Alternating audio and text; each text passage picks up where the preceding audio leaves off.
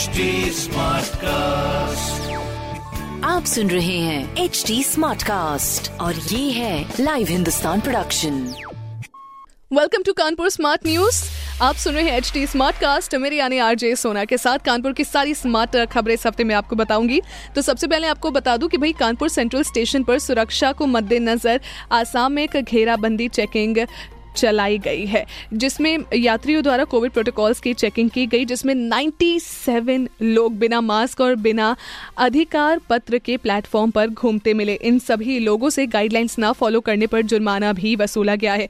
Please make sure आप कहीं बाहर जा रहे हो और आपसे जुर्माना ना ले लिया जाए, इसलिए मेक श्योर आपके पास आपके आइडेंटिटी कार्ड से आप डबल मास्क अप किए हैं। सारे कोविड प्रिकॉशंस का पालन करिए। We are still in the middle of a pandemic please make sure that आप सारे कोविड प्रोटोकॉल्स का पालन कर रहे हैं।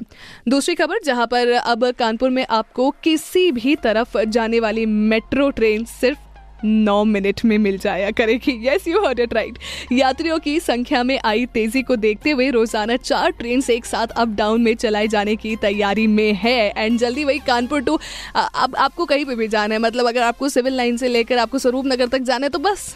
दैट्स इट आपको कुछ नहीं करना है। आपको सारी की सारी ट्रेन वहाँ पर मिल जाएँगी। अब इतनी जल्दी जल्दी मतलब स्पीड अप हो रही है ट्रेन तो ज़ाहिर सी बात है आपका जो सफ़र है वो भी स्पीड अप हो जाएगा हमारे स्मार्ट कानपुर में।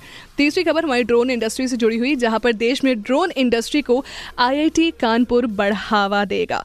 ड्रोन से जुड़े महत्वपूर्ण फैसलों में भी आईआईटी कानपुर सुझाव देगा, जिसके बाद कृषि में इस्तेमाल होने वाले और बाकी अन्य ड्रोन को पूरी तरह देश में ही तैयार किया जाएगा।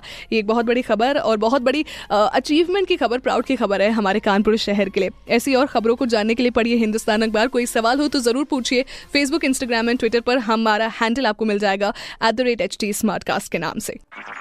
आप सुन रहे हैं एच टी स्मार्ट कास्ट और ये था live Hindustan production HD Smartcast.